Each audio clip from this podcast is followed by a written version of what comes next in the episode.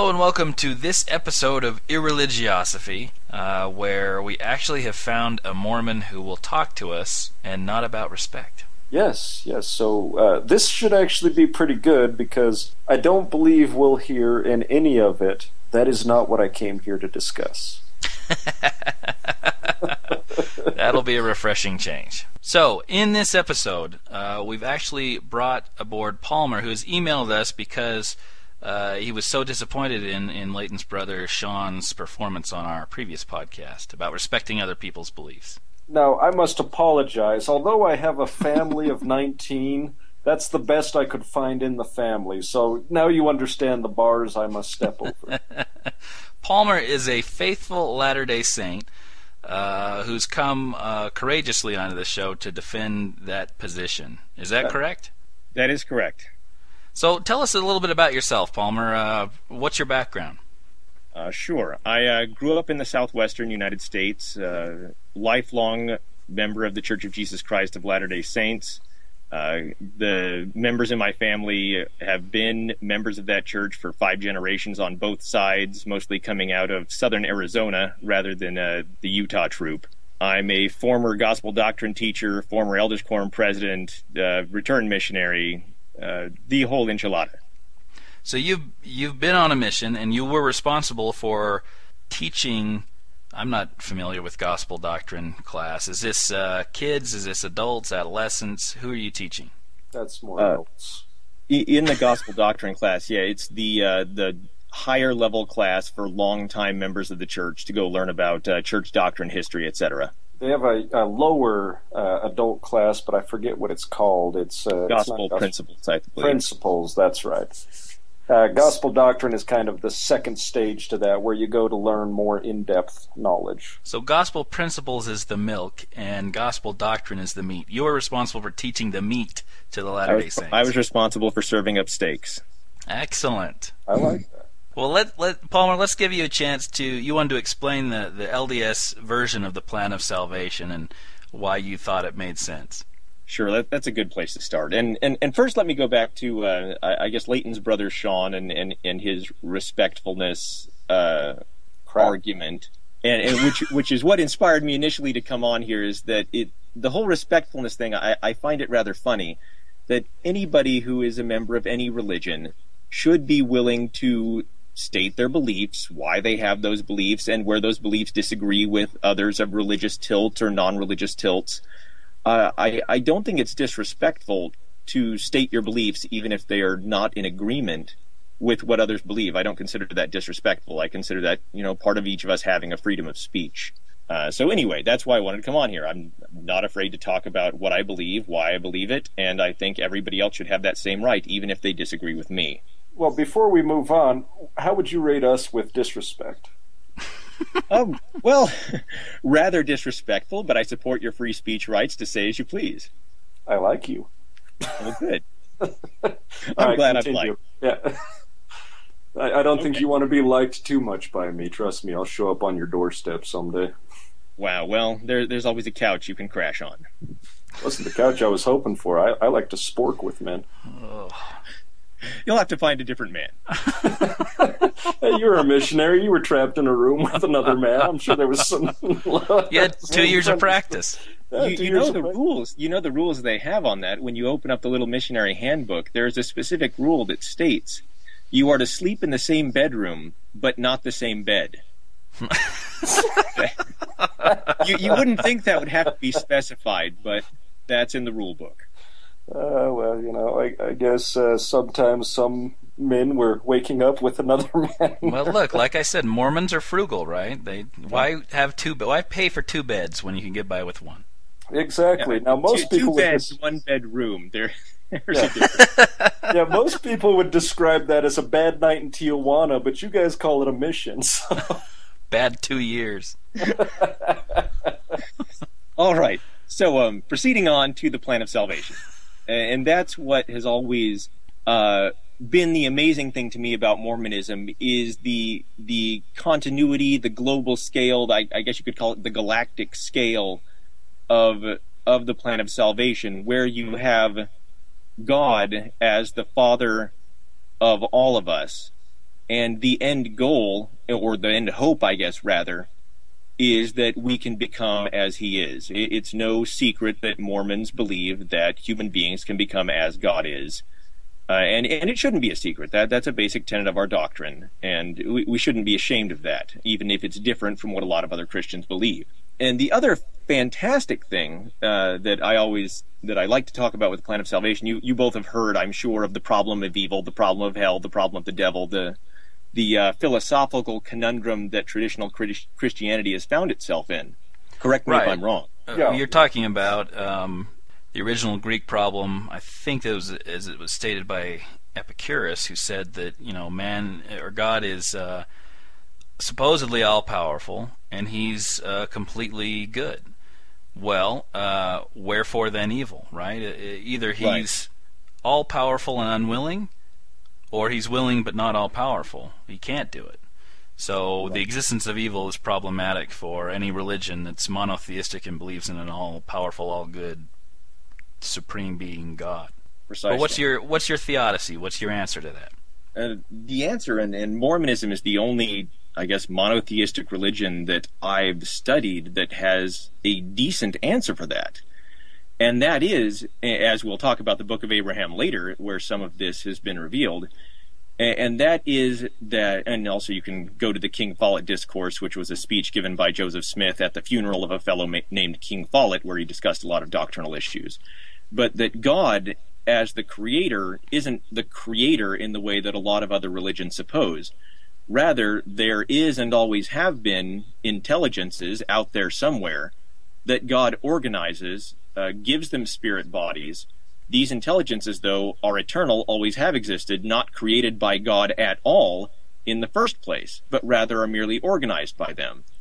And so when God takes these intelligences, gives them spirit bodies, they become his children, creates an earth whereon they can dwell, then they go to earth to learn to be more like God and eventually become like him, and, and may progress as far as each of these intelligence chooses. Um, and so, since God did not create the intelligence in the first place, nor its choosing capacity, God is merely a facilitator to perfection, and that each intelligence may freely choose to progress insofar as it desires, and God provides the path to do so. So that's the free will counter argument. That's the free uh, will the, theodicy. Exactly. But that God doesn't not, that doesn't cover natural evil, such as the recent earthquake in Haiti. Uh, there was no free will involved in that. No one's evil planted a bomb underneath Haiti to cause all that uh, natural evil and horrible suffering. Neither does it cover this recent tsunami or say HIV or uh, starving children around or, the world or any other horrible bad thing that happens. Exactly. Right. And so and so how is that dealt with? And and again, going right to the book of Abraham, so I'm excited we're going to talk about that later. Uh, you learn that each of us, the children of God, had a hand in creating this world whereon we dwell it's it was meant to be a test. It was meant to be difficult. It was meant to have many horrible things happen and many good things.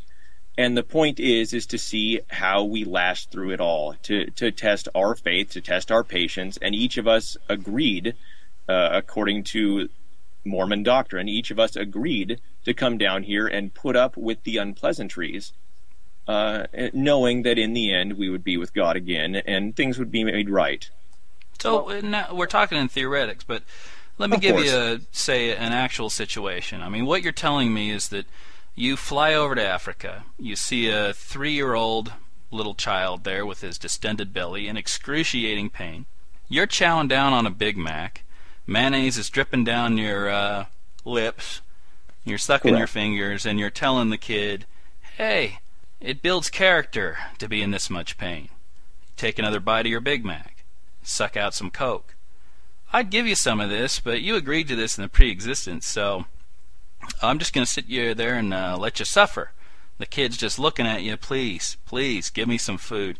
And you polish off your Big Mac and walk away. That is essentially what God is doing. He has the power to change things. At any moment, He can have a big old watermelon sprout out of the ground. He can change the content of the soil so they can farm things. He could sprout a Big Mac himself and have it rain double cheeseburgers on these kids. But he doesn't. He has the power to do it, but he doesn't. And that kid, say, starves to death three weeks later. He gets up to heaven and says, What in the hell was that about? I went there, I starved to death, and now I'm here. Now, if I would have done that 200 years ago, uh, I wouldn't have even had a chance uh, to get the priesthood. Now I have the chance to get the priesthood, assuming I'm male, uh, but uh, didn't even live to get it. What's the point? What did he learn? The kid wasn't even old enough to learn any character building lessons from starving to death. Well, and, and that that brings up a few issues, uh, at least according to Mormon doctrine. And again, I'm going to approach this from my side, assuming Mormon doctrine is true. How else? Sure. You know, how else could I approach it? And so, okay, so a couple issues. First, we don't know what each of us is sent here to learn and not learn. It is perfectly reasonable that, according to Mormon doctrine, that we are sent here to, if nothing else, get a physical body, because that, again is one step to becoming as God is. If that's the only thing we need to learn here, then that's the only thing we get to learn. Uh, so be it. That you know that's for God to decide, not me. Uh, well, sure, it's, that, it's, it's his respons- It's his responsibility to ensure that we come here and learn everything we need to learn. Oh, he's failing miserably in that regard. I mean, if it's just uh, the body, then they can just have the kid and have it die a painless death uh, as soon as he gets out of the womb. Why is God keeping these poor kids alive for four or five years in excruciating torment on a daily basis? Why does he keep these poor kids with cancer? Why does he keep causing all this pain? or allowing it to happen. I mean, to me, there's no moral difference between allowing pain to occur or uh, when you're able to prevent it or causing it yourself. What were you going to say, Leighton? Well, I was going to point out that uh, I, I, find all that bullshit, and that's mostly just because I, I've seen this in my family. Now, one of my older sisters was raped, and uh, basically, uh, God was standing there while she was raped. And she was an excellent student before that, a very good girl. She gets raped, and it completely destroyed her self esteem. From there, she got into drugs. After that, she uh, started sleeping with whoever was around. And I've actually seen this with friends' sisters as well. And then she got so bad into drugs that she started having kids as a way to support herself. Those kids were taken away from her. She had more kids to support herself. Soon crack babies started popping up. Now, the reason why I find this to be complete bullshit is you're telling me that we have one chance down here on Earth to figure out who we are and to figure out what challenges we're going to go through in this existence. And you're telling me my sister was up there in heaven as God laid out her life to her and says, Oh, yeah, you're going to be raped here. You're going to completely discover that uh, you have no self esteem because of this one moment in your life which completely changed your path. And you're you're telling me my sister sat up there with God and said, "You know what? I'm fine with treading that path. I'm fine with the fact that because I was raped and turned aside from this good, wholesome life that I had, I am now no longer going to be able to make it to the celestial kingdom because my drugs and uh, sex habit, which have developed from this one instance, are keeping me in either the terrestrial or the telestial world. That is why I find this whole thing bullshit. So I would really like to know how you respond to something like that. All right. Well, first, I'm going to be the last person to judge your sister, what she's gone through, how she's responded to that. Again, that's not me. That that's God's job to do, not mine.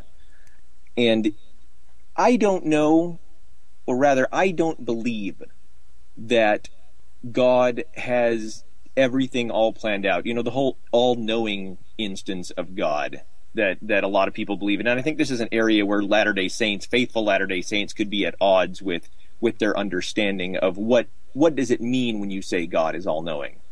If you say God is all knowing and knows everything, everything is already mapped out perfectly, every instance of every action, then that seems to, to totally counteract the whole free will argument, which I believe very strongly in. Rather, I believe just... God is rather I believe God is in control. He knows everything that can be known, all the principles of science, nature, etc. Uh, he knows us very well, but I don't know that he knows every single action that we are going to choose before we choose it, or else that that seems to totally destroy free will. So again, so, my interpretation of God being all knowing is not that he knows perfectly everything that's going to happen. Um, so, given that, we live here in a world of chaos. We live in a world of free will. We live in a world of other people's free will that often affects us adversely, as is the case with your sister. Some horrible person uh, did some horrible things to her, which affected her adversely. Now, that's for God to determine what she can handle and what she can't, and to judge her according to her capacity.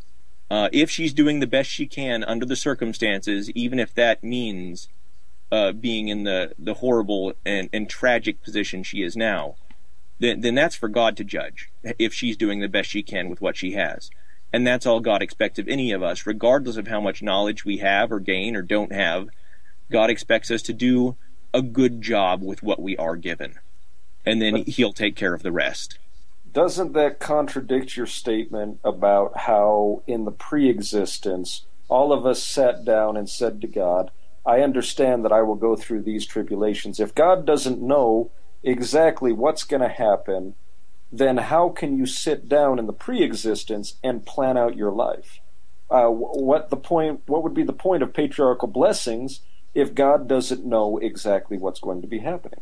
Well, as you and I both know, patriarchal blessings are not terribly specific most of the time. Some may be. That's because they come from a template, but or or useful. not terribly specific or useful. Anyway, so individuals or God can has plenty of capacity to see that whatever is promised or, or needs to happen with the patriarchal blessing that can happen.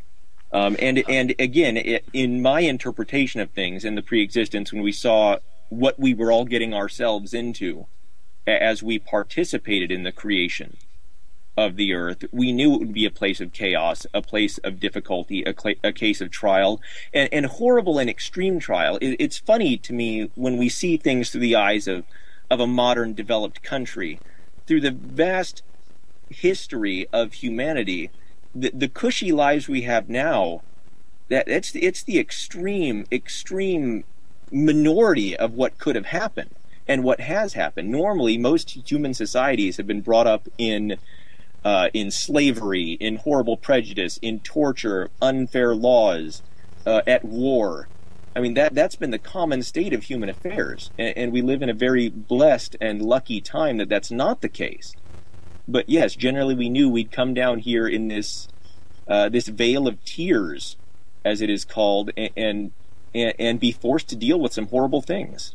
Uh, one of the problems with the free will counter argument is uh, the omniscience, and and I you know philosophically, it's it's it's a complex, nuanced issue, but uh, I believe if God is all knowing, we don't have free will. I agree with you. Right. Um, the the only problem with sacrificing God's omniscience is that He requires it in order to judge us. If if He doesn't know something uh, that is uh, pertinent or um, uh, would change His judgment as to which kingdom we go in Mormon theology, then uh, He cannot adequately judge us. So, in order to judge us, He needs to be omniscient. He needs to know everything. Well, he needs to know everything that has happened, not everything that will. When it comes to stand before him, I mean, the, the records are kept, as it were, in heaven.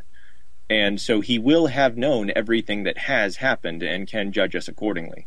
Well, see, another problem with your uh, with your philosophy is the fact of the matter. Once again, going back to planning out and mapping out your life before you came here. If God didn't understand exactly what was going to happen, then all of a sudden, oops, my sister gets raped, and now her children are standing in line, and God has to run up, flip out the television real quick, and say, okay, sorry, this is what's going to happen to you now.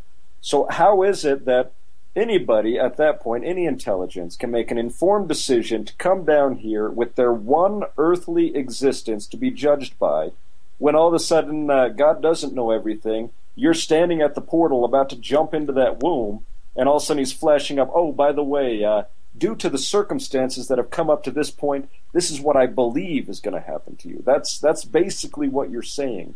Well, uh, uh, again, the, scary circumstances, horrible and tragic circumstances for all humanity, has been almost the norm. Uh, and so, yes, I, I, the way I understand it, we agreed to jump into that, the horrible, tragic circumstances, uh, because it is worth it and necessary to become as God is. Do you uh, believe in prophecy? I do. How is that possible if God doesn't know the future? Because God is in control of the entire arrangement. How if he doesn't know everything?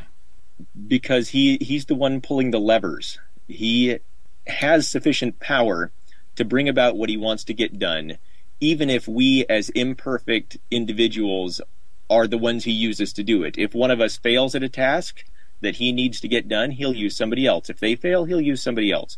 God will get his big overarching goals done.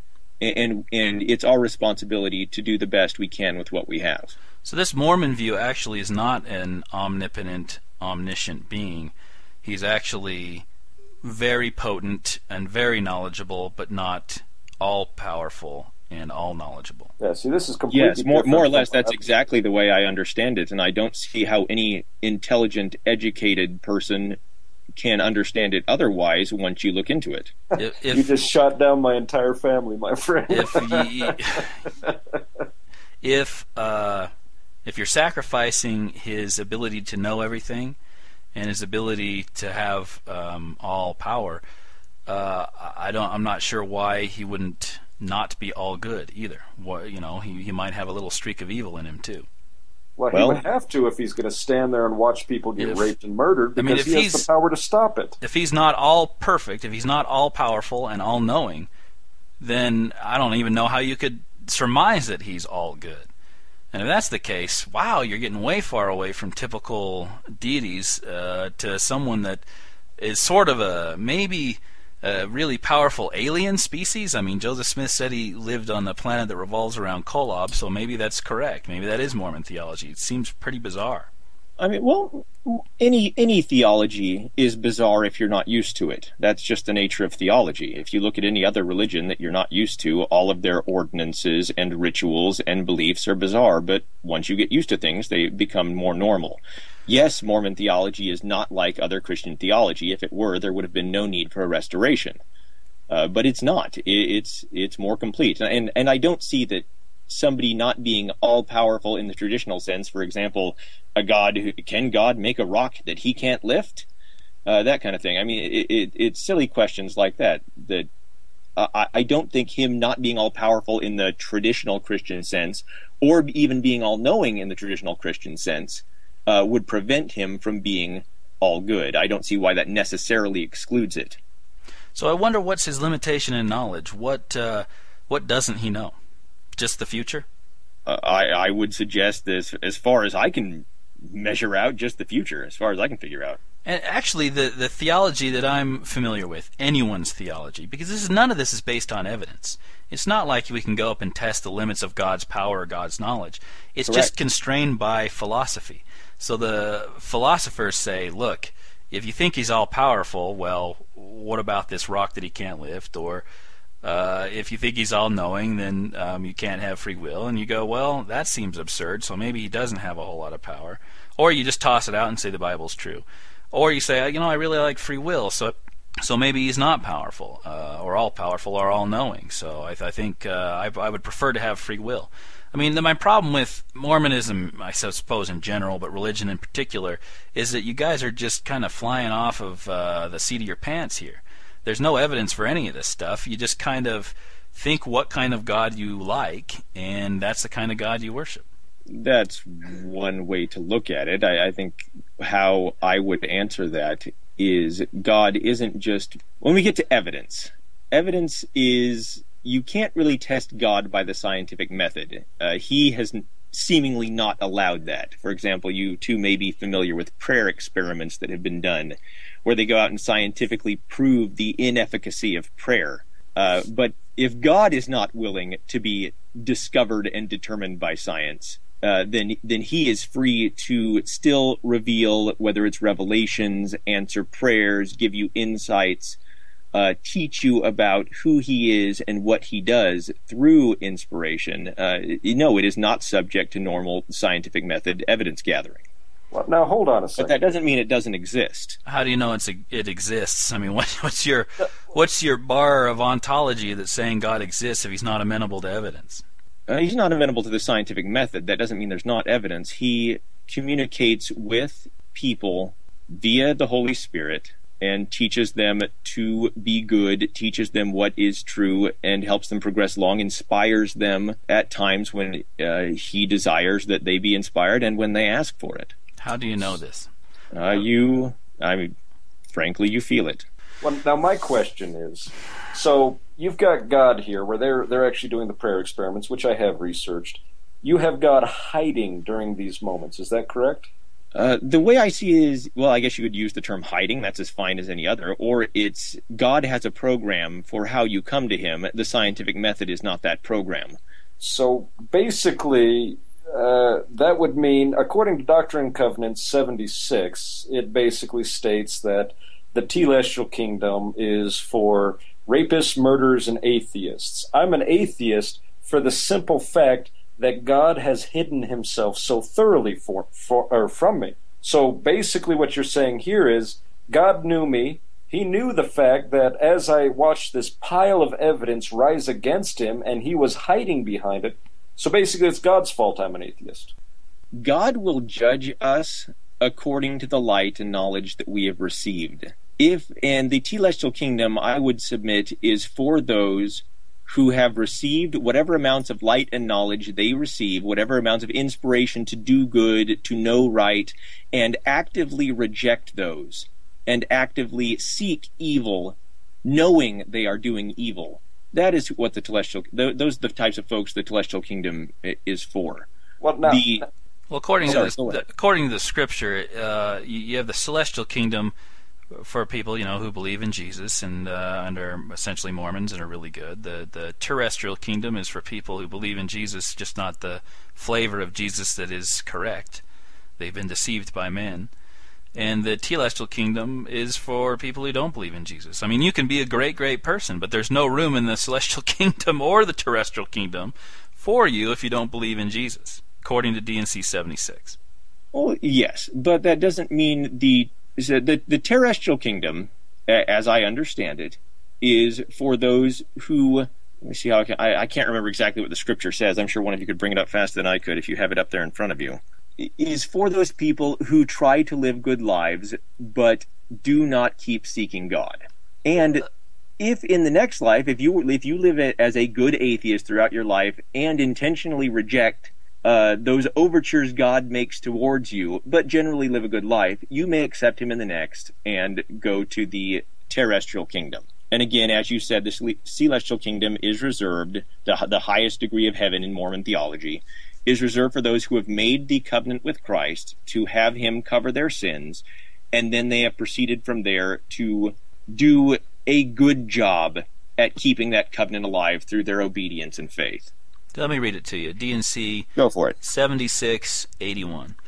And again we saw the glory of the telestial, which glory is that of the lesser, even as the glory of the stars differs from that of the glory of the moon in the firmament. These are they who received not the gospel of Christ, neither the testimony of Jesus. So, uh, uh in a little download, uh, 84, these are they who are thrust down to hell.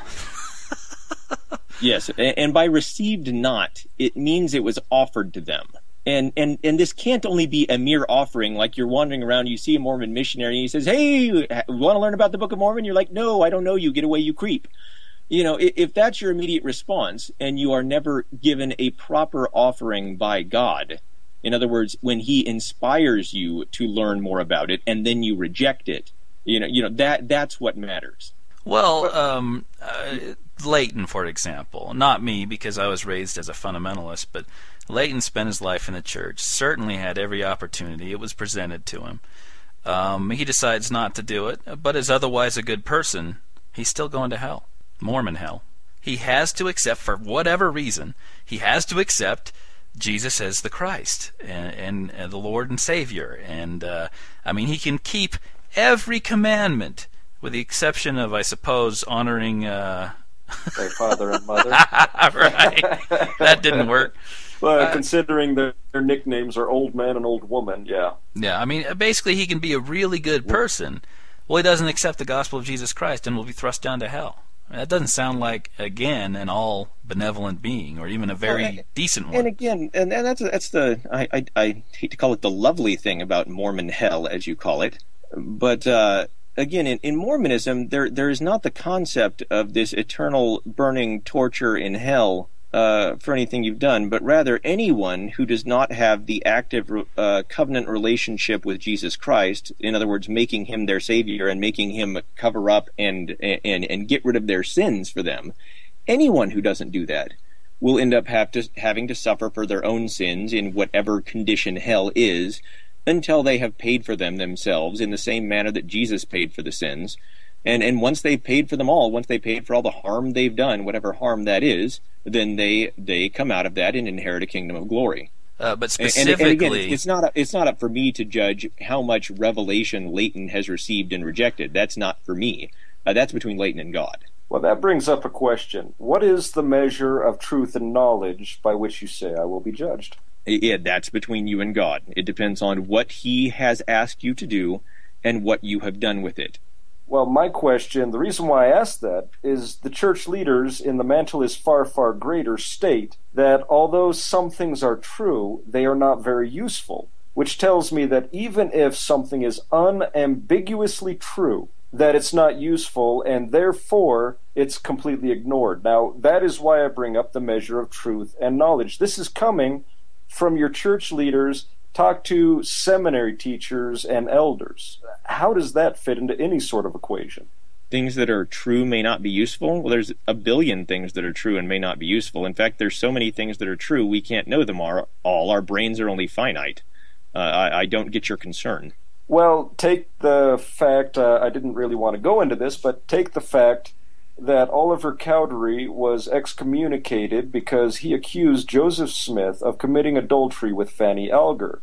He got excommunicated, and then a time went by, and then all of a sudden Joseph Smith suddenly purported this uh, new revelation of uh, polygamy, and oh, by the way, Fanny Alger was his first wife. That is true, but it's not very useful because it's not taught in mainstream Mormonism.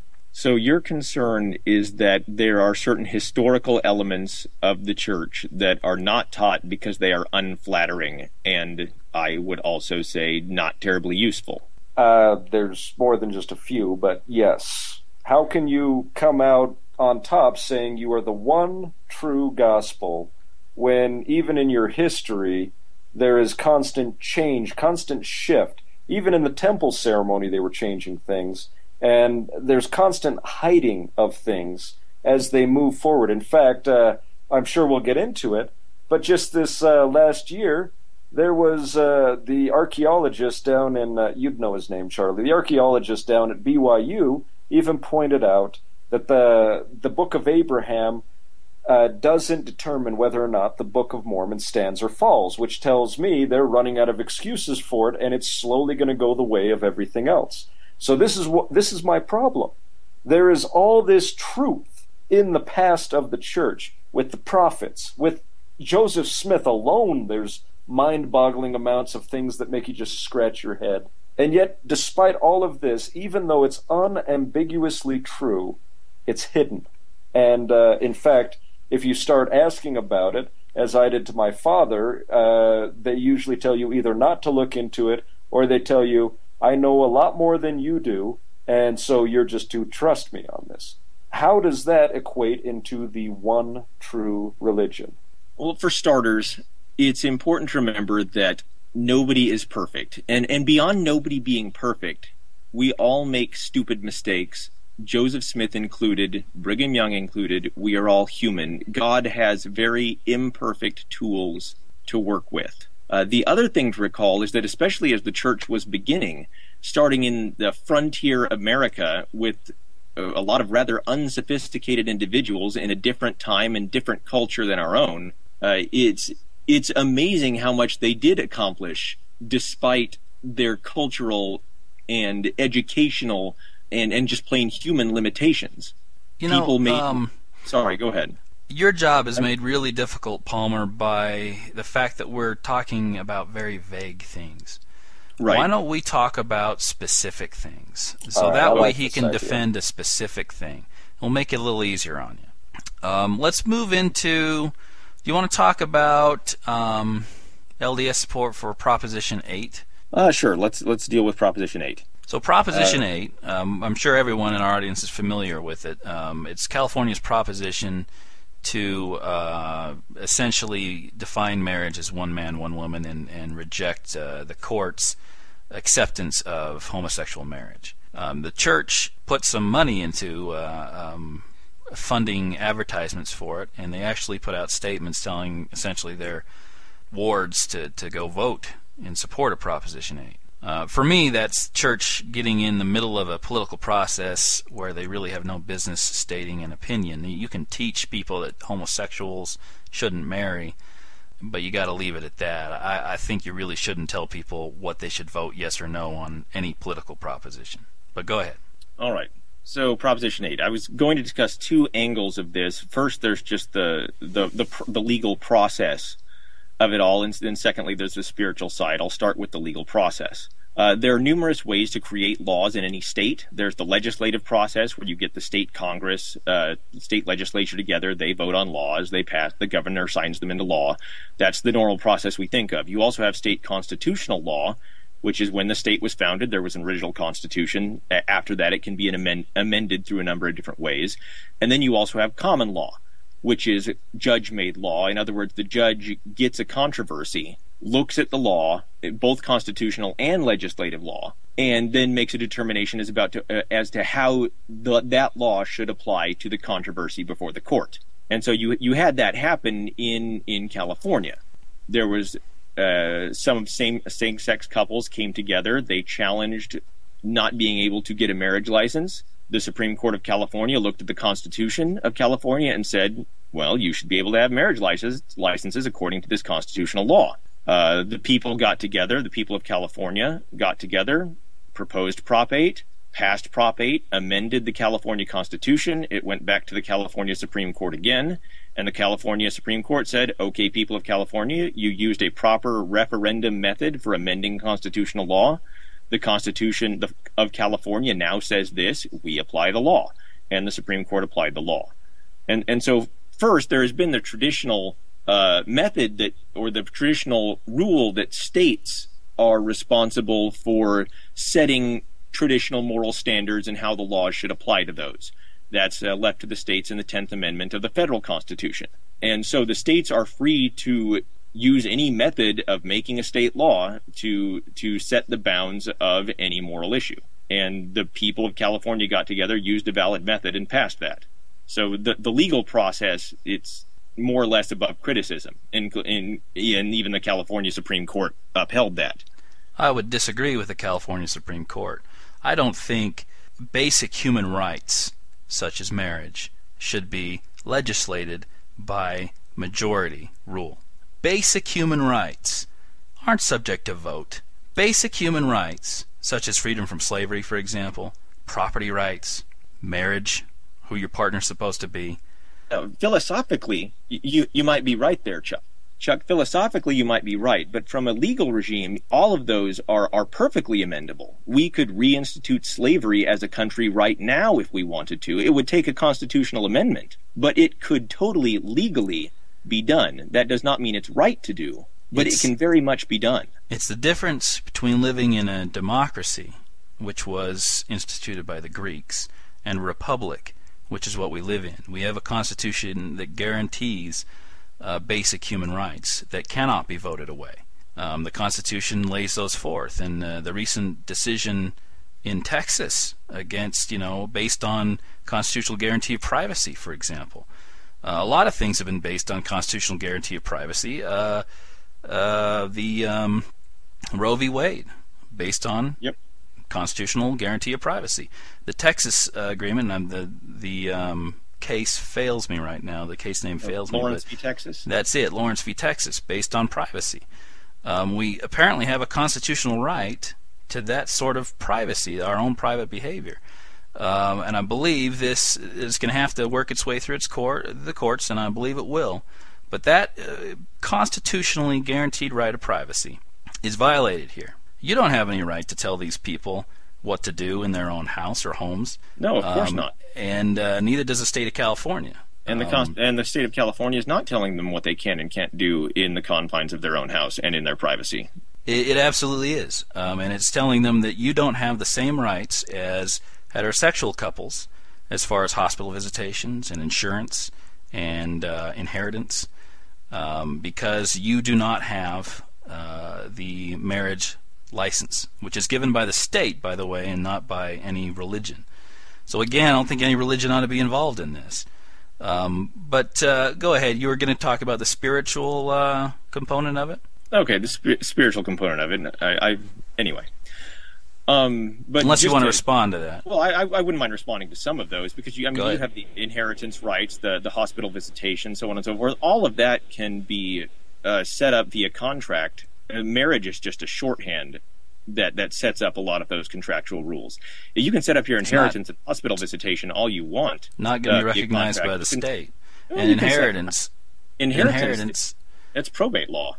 You, you can, could, you can do all you want. You could certainly set up inheritance, um, but again, it's subject to review of the state. And hospital visitation, subject to review of the state. Uh, insurance, that's certainly based on marriage. Marriage itself is contractual but the state and is not recognizing, states, including California. Correct me if I'm wrong. Uh, uh have set up in there that that insurance may be may be shared, but again, that's that's state law. I mean, may be shared even by a same-sex couple, but that is again according to state law. That's that's up for state law, and if they want to change those things, it's up for the people of the state to do so in a in a legal manner, following one of the processes for changing state law. Without a marriage license, how do you get the state to recognize your relationship? California already does with their uh, civil union law. Uh, other states don't. That sure. that's up for states. And if you want to change that law, you need to go through one of the proper methods methods for changing state law. Civil union's exactly the same as separate but equal. But anyway, acts of the 1950s. Exactly mm-hmm. the same. It's the same old separate but equal. Here you can have a, a, thing that's not called marriage, but it sure is equivalent to marriage. Uh, it's essentially making them a second class citizen. Well, see, it's, it's, not even about separate but equal. I mean, if you want to get down to the technicalities of it, which unfortunately that's a lot of the time the way law is interpreted, any human being has the right to marry in the United States a person of the opposite sex. It doesn't, marriage doesn't say who you're attracted to or not. Any gay man could marry a gay woman. Any gay woman could marry a straight man the law is limited, and so if you're going for equal protection grounds, uh, that can easily be trounced on by that. But again, that's a very legalistic, formulaic way to look at things. Um, I I don't know if that's the best way to do it. I prefer to just say let people in the states determine through whatever legal means the states have set up to change their laws uh, to determine those traditional areas of morality. Whether it's gambling in Nevada, even though you can't gamble in Texas, uh, that's for the people of each state to determine what their morality is. Now you so why, why, around it, but, why involve the church then in that process? if if you and and I assume by extension the Mormon Church doesn't care, why did the Mormon Church spend thousands of dollars advertising? Oh, I, I didn't say I didn't care. I, I do say it's up for the people uh, of any state generally to choose whether it's by themselves through referendum or through their elected legislators. It's it's still the people choosing, even by themselves or vicariously through a legislator. Um, it's up for the people to choose, and people indeed are influenced by religion, and not not religion alone, but any belief system they have. People are influenced by their belief systems, religious and not, and people vote according to those belief systems. Just like you and Leighton, you are atheists. I assume humanists of some sort. That's a, a common atheistic moral ground view. And, and you are influenced by your humanistic philosophy and vote sure. accordingly. I don't take marching orders, um, and certainly the Mormon Church is in the business of giving their people marching orders. They did it in California, they did it in Hawaii when the same-sex marriage was up in Hawaii too. You guys go out and vote for these propositions. It's ridiculous, and you guys are are non-profit, you're tax-supported institutions. Right. You guys should and, not be involving yourselves in the political process. As a non-profit institution, you are not allowed to endorse a specific uh, candidate but Correct. you can certainly take a stand on moral issues, as Correct. any nonprofit now, group may do, whether religious or not. We had an attorney write us in and correct us on that. Um, you can't endorse a candidate. So, um, you're exhibiting Old Testament thinking here as far as the letter of the law. You probably should be exhibiting New Testament thinking as far as the spirit of the law. The spirit of that is what is a candidate? Do you vote on a candidate because of his skin color or the way he parts his hair or the eye colors? Or do you vote on the candidate because of the issues? That law is in place to tell you not to interfere not because the guy has brown hair or he's a specific candidate, not to interfere with the issues of the, uh, which are the the base, uh, fundamental concern of the political process, the issues. It's not saying I want here vote for this candidate because he's he's Mormon essentially. It's saying vote for these propositions, right?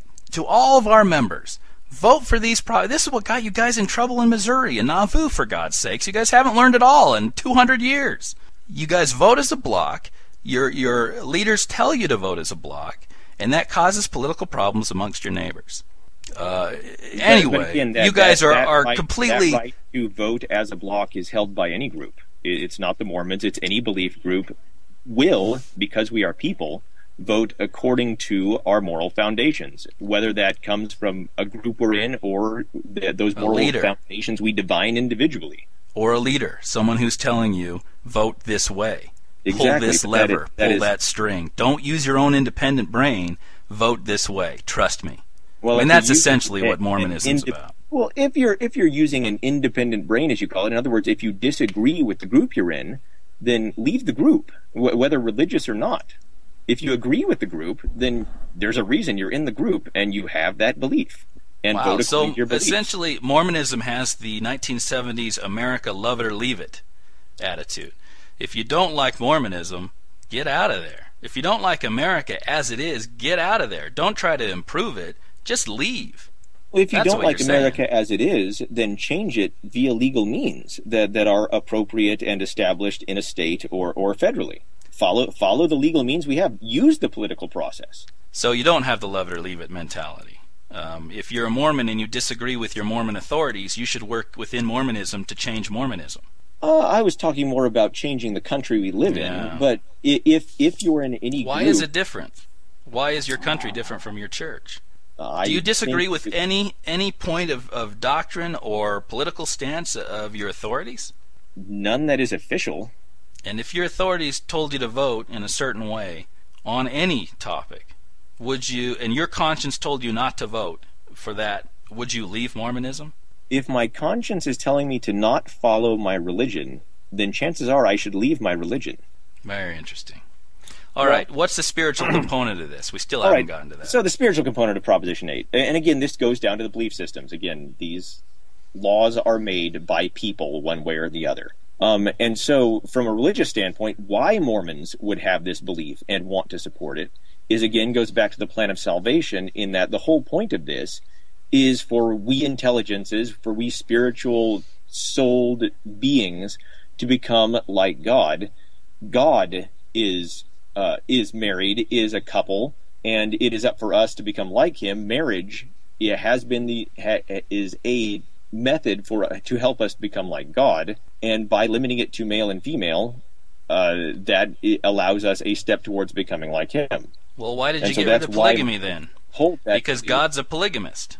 what God is or isn't, I don't know.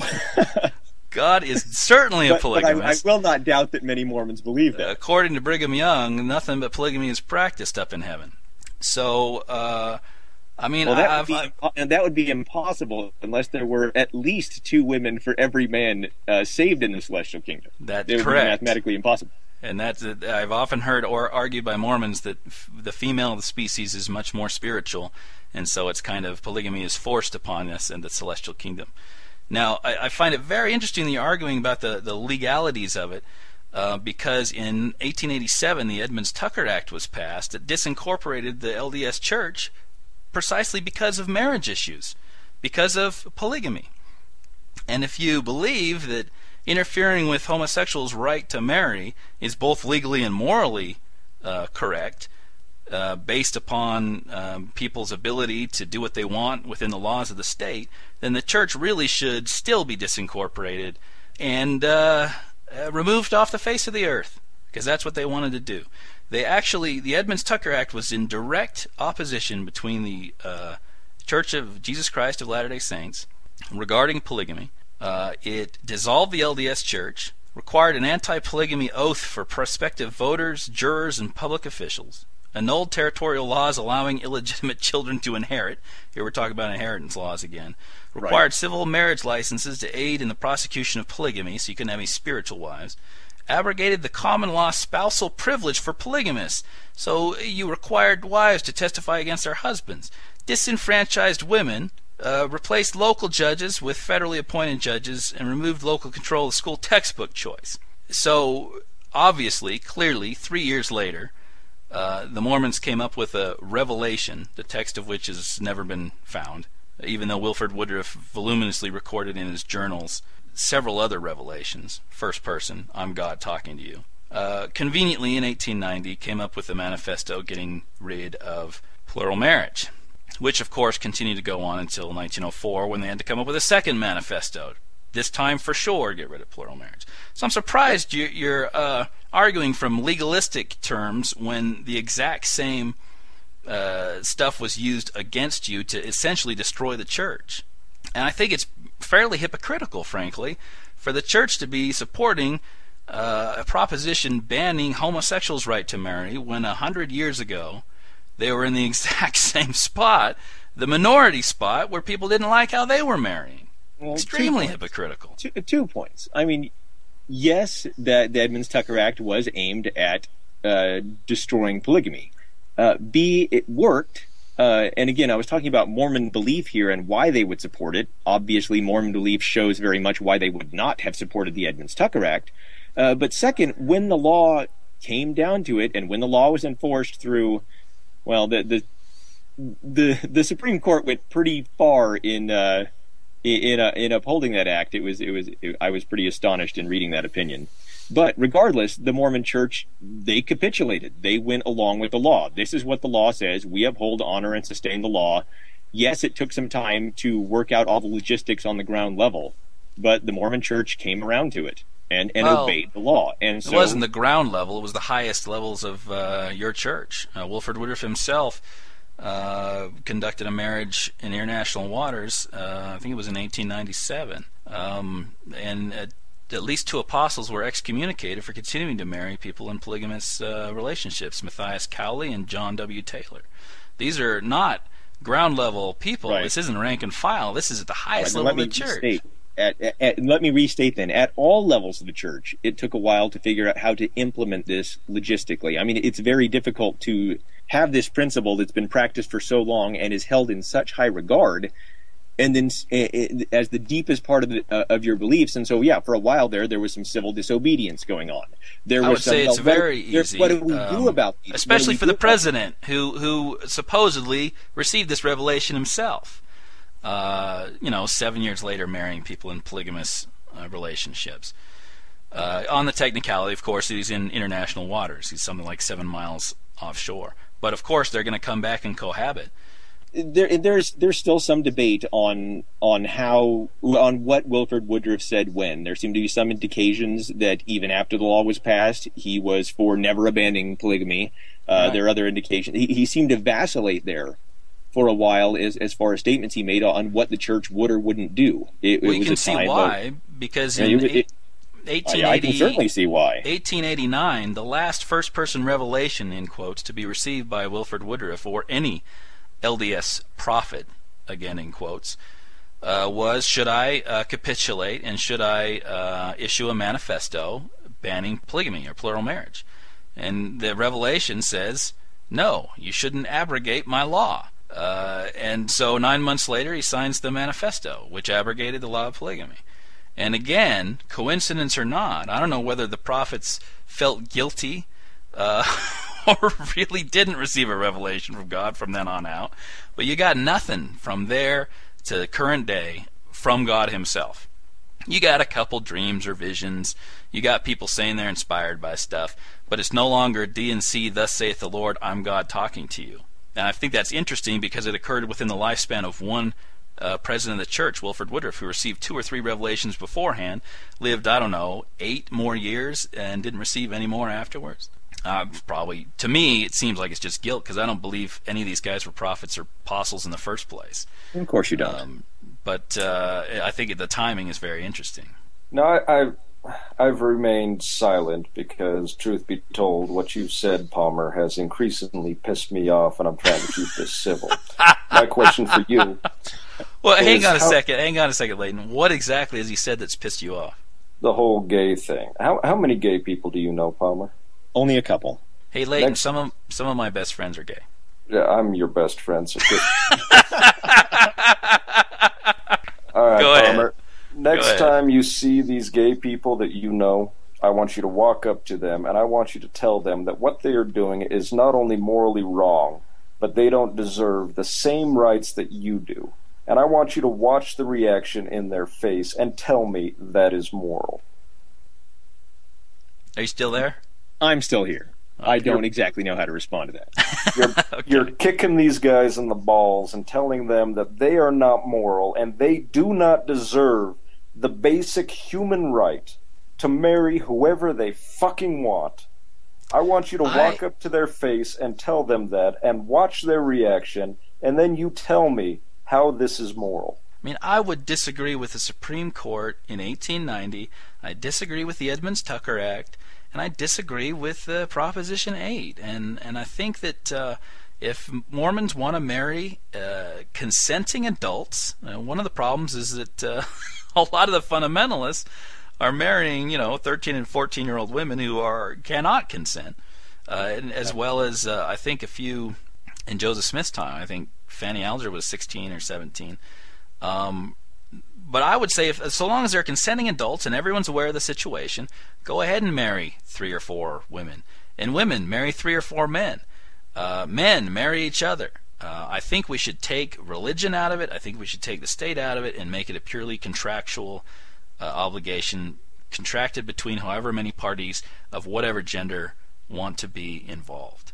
Um, Right, and then that is that is certainly certainly a legal option you could take is to just get the government out of marriage entirely. That Absolutely. would be perfectly know- legal if it ever happens. I don't know why the government is invested in marriage in the first place. Why is the government issuing me I- a license saying I can marry? It's ridiculous. I believe the government is, is trying to establish give incentives to establish family units uh, to increase the uh, the stability of society, to increase uh, Oh, bullshit. GDP, the government is run by Christians, and Christians Well- are, are all against gays, and that's why. I, I'm No. sorry, I'm, bullshit. I'm just trying to give some That's the secular legal- reasons for why the government would support marriage as opposed to getting out of the marriage business. That's the that's the legal precedent, right? That's the the state's uh, overriding interest in marriage.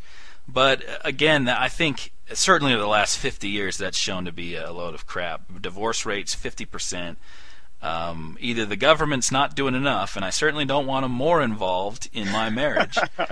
uh, then they, they either do a lot more or they do a hell of a lot less. Anyway, um, did you want to say anything else on that, uh, Palmer? no, I'm good. We can we can move on. yes, let's something. move on before I punch something. I'm really taking this personally.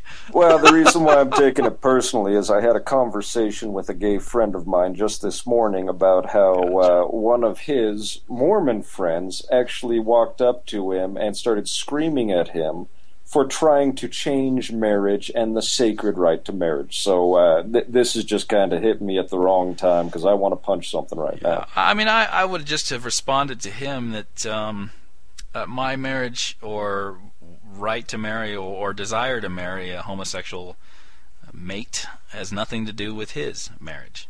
But it It, just it, it, it's- it amazes me that um, anyone's concerned about homosexuals marrying at all anywhere because, I mean, I'm married to my wife, I got two kids.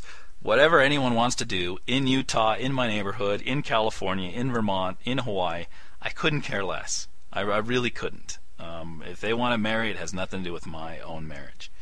And, you know, uh, if it's not just Mormons either, we're picking on Palmer here, but there were a lot of um, evangelical, fundamentalist, Protestant religions that were also involved in that. And unfortunately, if you look at the statistics, it wasn't the Mormons um, per se that were voting in droves; it was the Hispanics and the blacks. So who carried that through? Those were the key demographics that pushed it over in, in California. Uh, I hold the Mormons uh, partly responsible because of their involvement in the commercials, which may have influenced those demographics. But I don't think they had the numbers in California to sway the vote. They just Yeah, had no. the money. with you, Palmer, I'm more angry with Christians in general just because I can't fathom how you can stand up there and tell somebody that although even in Mormon theology, you're supposed to come down here and choose the life you want to have. And yet Mormons are standing up there, along with all other Christians. I'm pissed off at all Christians for this stupidity. But Mormons stand up there and say, well, even though you're here to choose what kind of life you want to have, uh, we're going to do our best to put a stop to what you want to do because, well, you want to get married. But hey, but anyway, let, let's move on before this gets any. Yeah, let's move on. Okay. All right. Before Leighton I throttle something.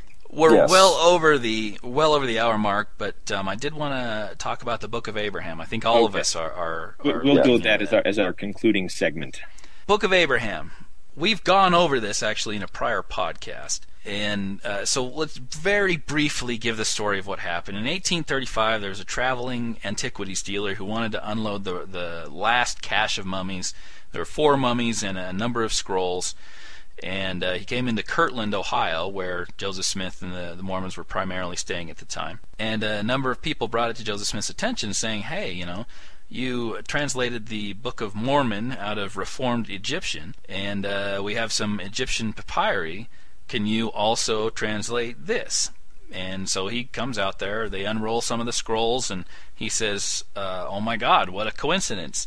This is the well, Book of Abraham. Of, less of what a coincidence, more of, wow, God is so powerful, he has yeah. protected this and brought it into my hands. This is the Book of Abraham uh, written by his own hand on the papyrus. Uh, so they got together $2,400.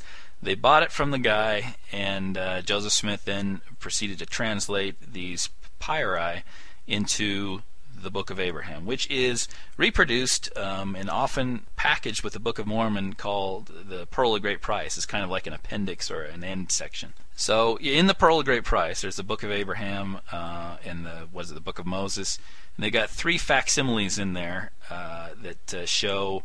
I think uh, Joseph Smith says there's an idolatrous priest of Elkenah who's sacrificing Abraham, and there's four idolatrous gods with various uh, names underneath the sacrificial table.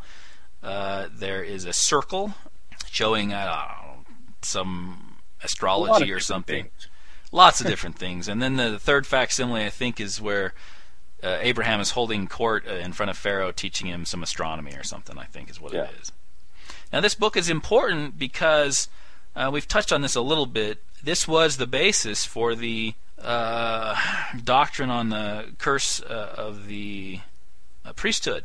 That through Ham came Canaan. Canaan was cursed according to the, the curse of the priesthood to preserve Cain's black seed, I guess. And these people couldn't have the priesthood. So this is uh, from 1835 to 1978, this was kind of the foundational document for that theology. So it's very important to figure out if this book of Abraham is uh, actually a, a, truthful translation of those uh, Egyptian papyri, if they actually were uh, written by Abraham or copied down the years uh, from an original uh, manuscript from Abraham. but, make a long story short, it's been showed to numerous Egyptologists down the years and down the centuries. The first one I believe to look at it was in 1856, a French scholar uh, who, you know, everyone agrees on this. Every Egyptologist, Mormon and non Mormon alike, agree this is not the Book of Abraham, at least as Joseph Smith rendered it.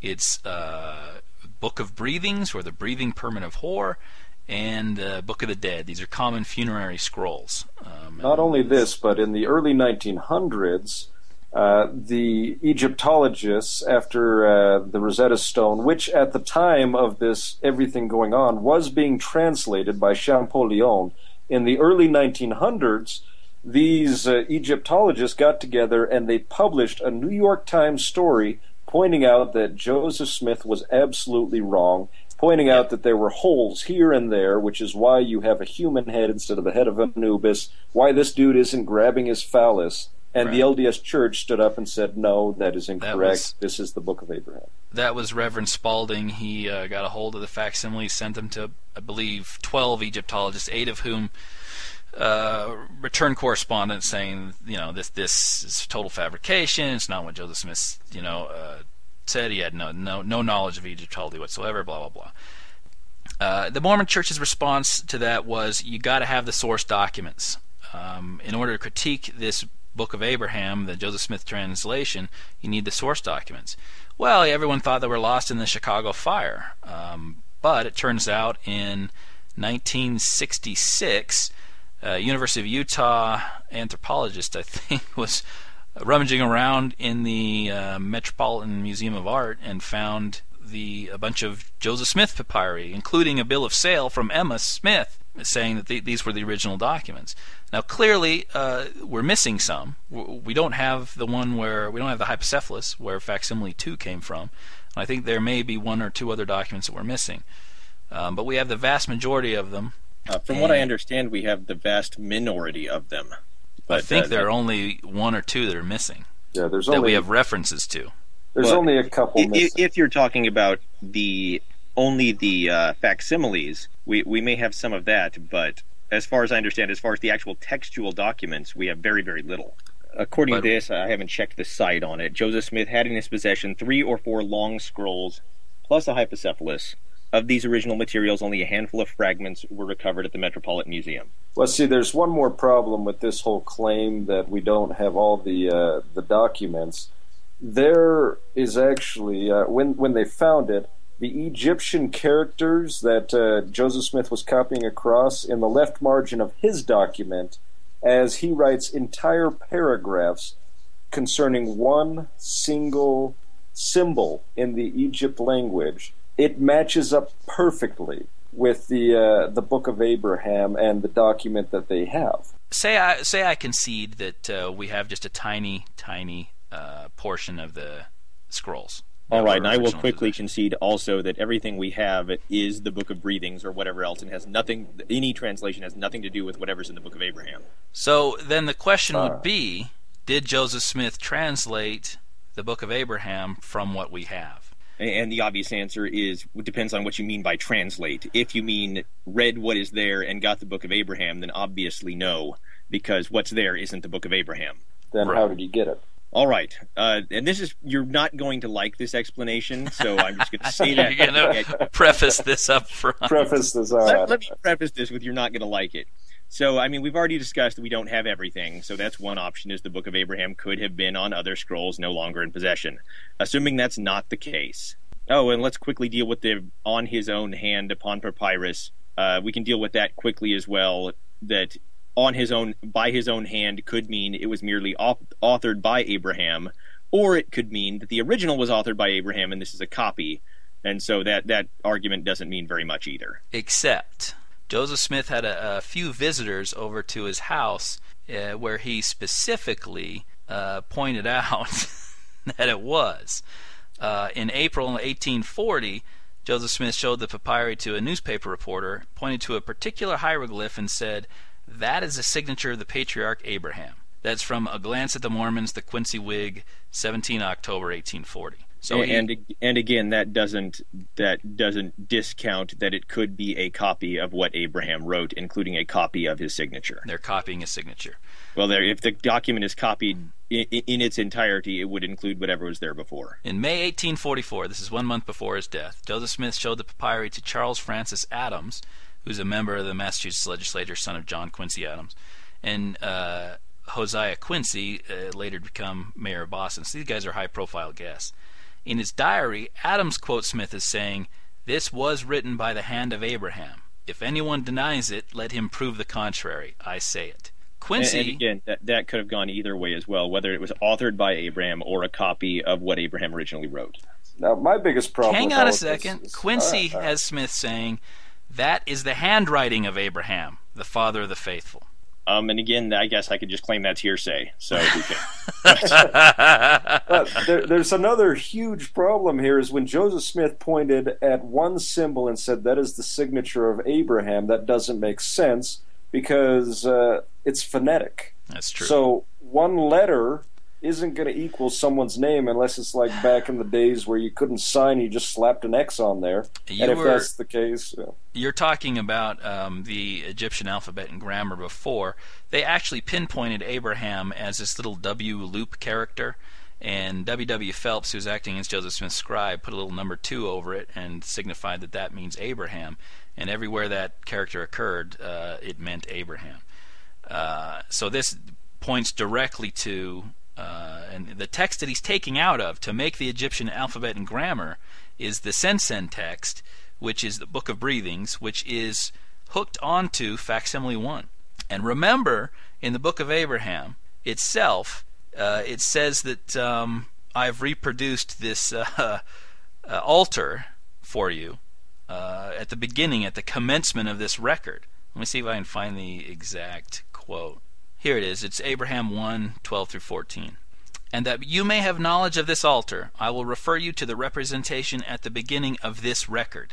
It was made after the form of a bedstead, such as what was had among the Chaldeans, and it stood before the gods of Elkenah, Libnah, Mahmackrah, Korash, and also a god like unto that of Pharaoh king of Egypt.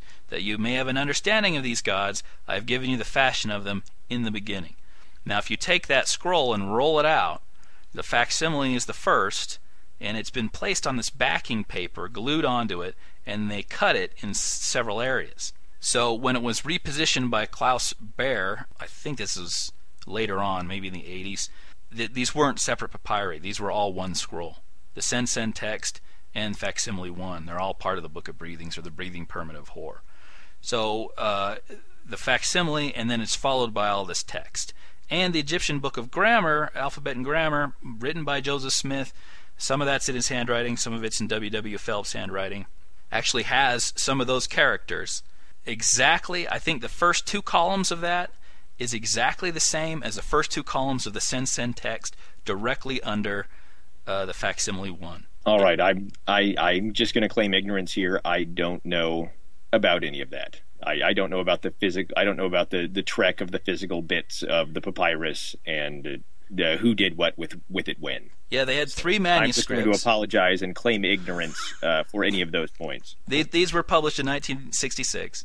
Three manuscripts containing the, uh, most of the first and part of the second chapters of the Book of Abraham. In the right column, it was in English. In the left-hand column, the Egyptian hieratic characters appeared.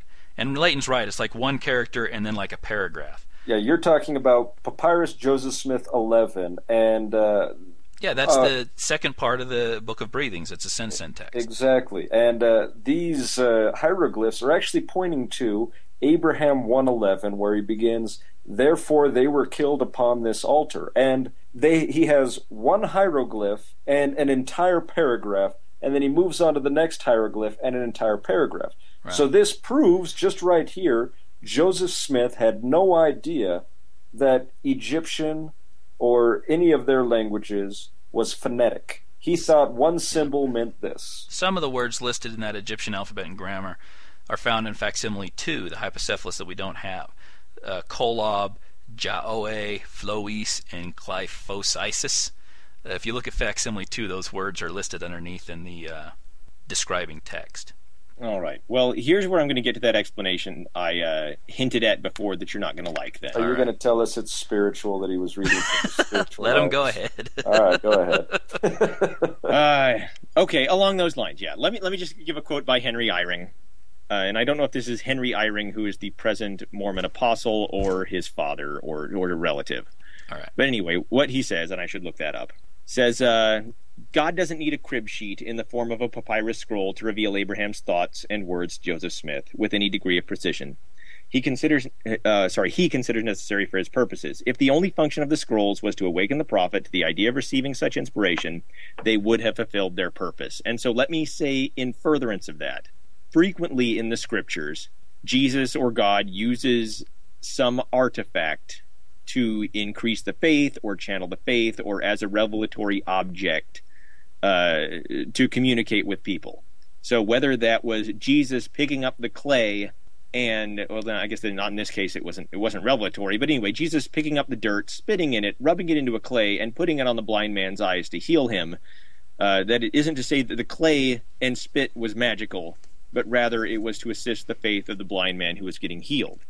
Uh, in the case of Joseph Smith, we didn't ever address the Urim Thummim versus the peepstone in the hat, but either way, regardless, it is not necessarily that the object itself was magical or supernatural, but rather an item of uh, uh, an actual item to increase the faith of the person who is being communicated with.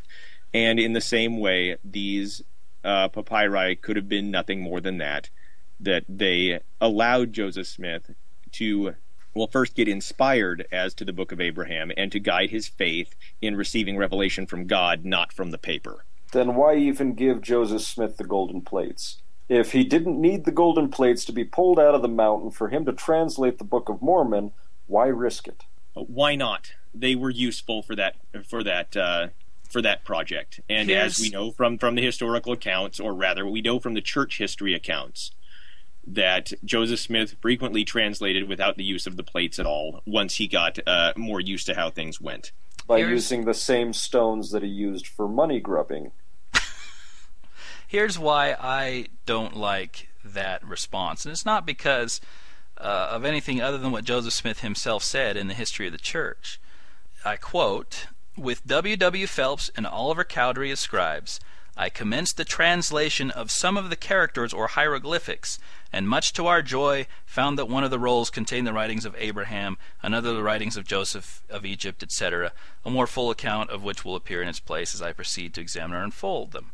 Truly we can say the Lord is beginning to reveal the abundance of peace and truth. So he himself says it wasn't a revelation or spiritual or, or he looked at it and he felt good and got a revelation. He was translating the characters directly. That's uh, History of the Church 2, uh, 235 to 36. So either Eyring doesn't read the history of the church or he's arguing directly with Joseph Smith. Joseph Smith saw this as an act of translation. And well, that's why the people of the Mormon church poured their life savings of $2,400, which is an immense fortune at the time, to purchase these for them because they trusted that he could translate it. If he, if he didn't need it, he should have just told them, "Hey, I can translate these uh, scrolls uh, with Revelation. Um, let me just have one look at them, and then I'll go and translate them, or God will give me Revelation and tell me what it is." Um, why, God? Uh, I mean, apparently this Mormon deity is, is a real jerk. Twenty four hundred dollars, twenty four hundred dollars in eighteen thirty five. Uh, not to mention all of the agony that it's cost over the 200 years since he's translated it in people who've fallen away. I mean, Thomas Stuart Ferguson, faithful member of the church, spent a lot of time and money investing in archaeology, trying to find evidence of Book of Mormon sites in the in the New World, in the in Mesoamerica and South America. Uh, wastes his entire life um, lost his faith over it. Uh, the first person that they they showed these, uh, an amateur Egyptologist who taught himself how to translate scrolls, the first person when they unearthed it, they they showed it to. I think his name was D.J. Nelson, a faithful LDS member of the church, resigned seven years later. Um, the Book of Abraham for me was the nail in the coffin, uh, and and it was a lot of the uh, former Mormons that I talked to. Uh, God has got serious problems if this is the way He's conducting business. It looks like a complete and utter fraud.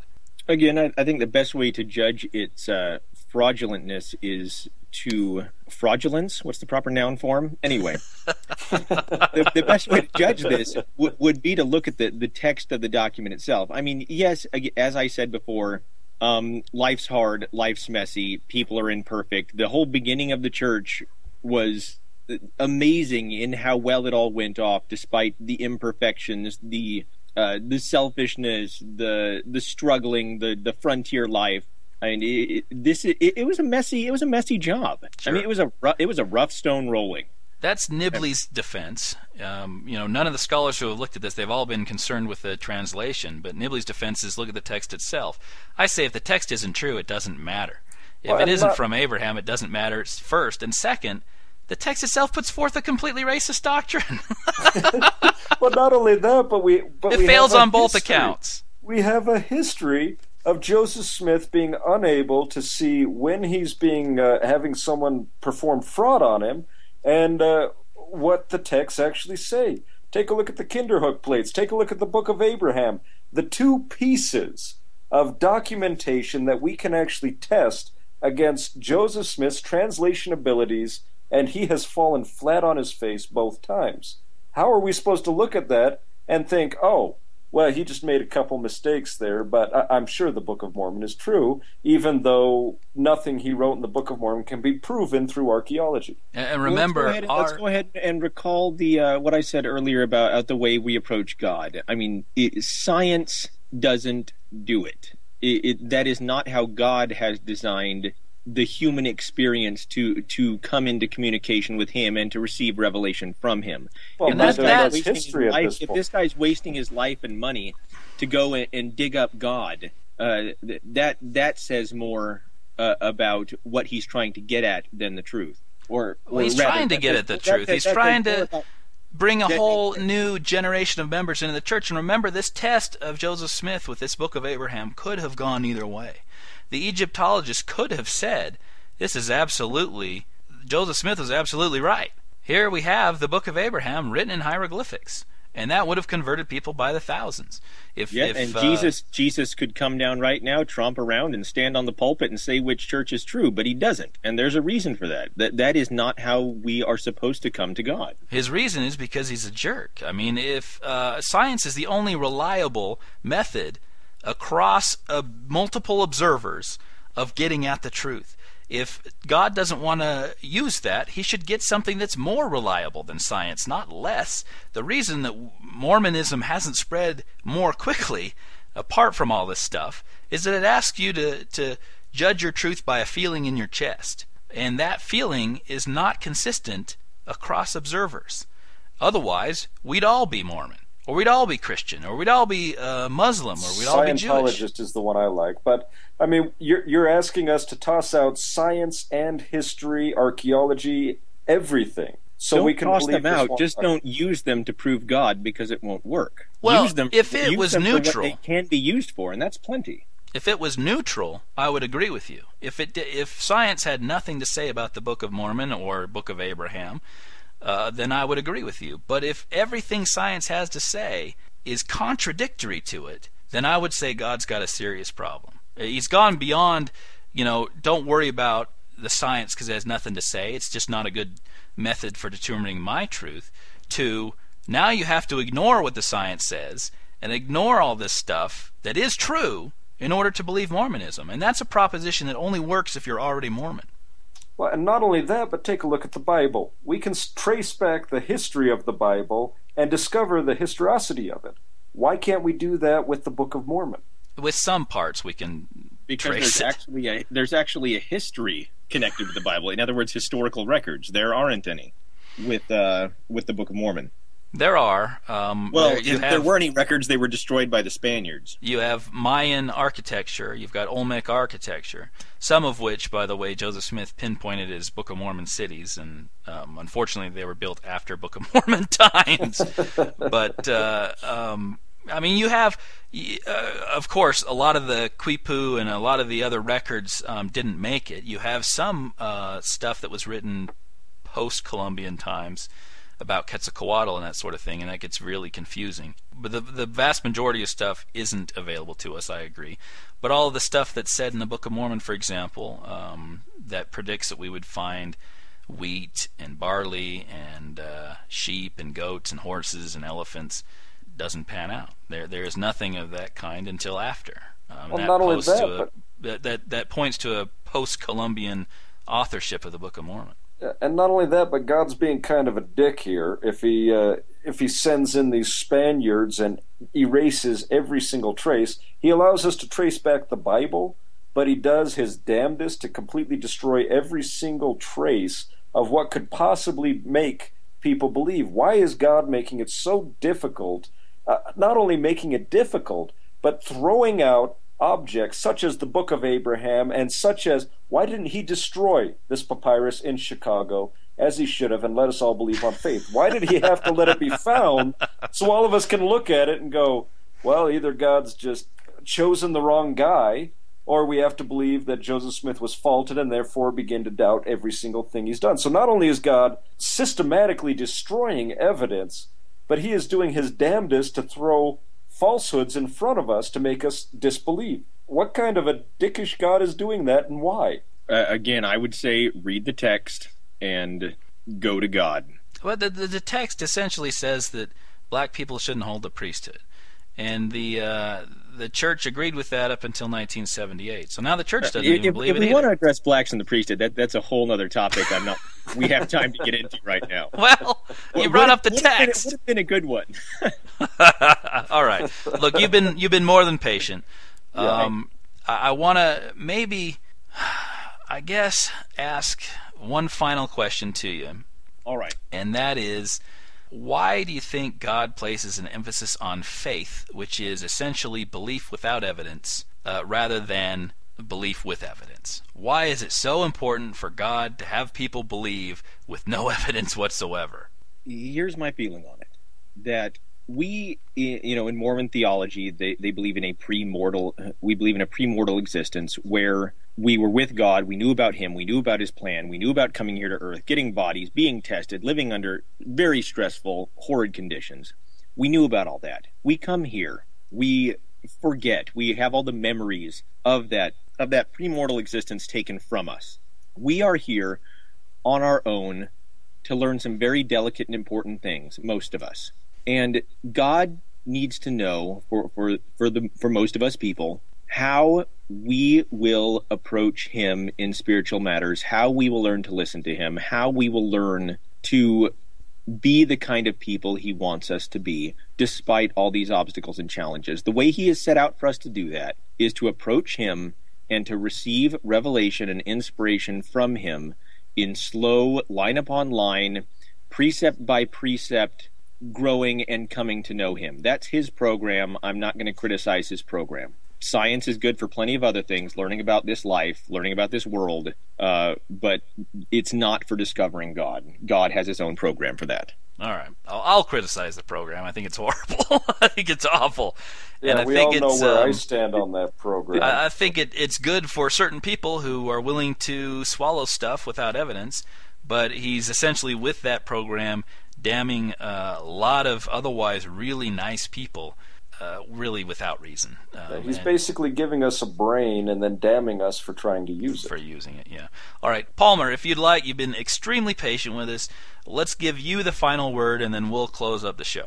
All right. Uh, thank you for having me on. I know it hasn't been completely satisfactory uh, to the atheists I've been speaking to, but thank you for having me on. I, I hope I've given some, at least vaguely cogent statements about Mormonism and that, yeah, let us not worry uh, so much about respecting others' beliefs, but let us worry about sharing our beliefs um, i i uh, under you know the the right that we all have to speak as we please and and yeah, that's all I have to say. I wish I could have said something more awesome and intuitive and apropos at the end of this, but there we go.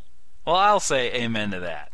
I will say definitely respect isn't as important as the free exchange of ideas. Keep on trucking on. Uh, Thanks, Palmer, you guys. um, We'll talk th- to you later. yeah, thanks so much for coming Thanks, on the Paul. show, and hopefully we'll get you back on. This was a lot more enlightening than uh, our previous one. Well, then, Sounds Sean, good. who every time you asked him something, I'm not here to discuss that. All right. Thanks again. We'll Wait. see you. Thanks, Chuck. Thanks, Leighton. Bye. Uh, bye.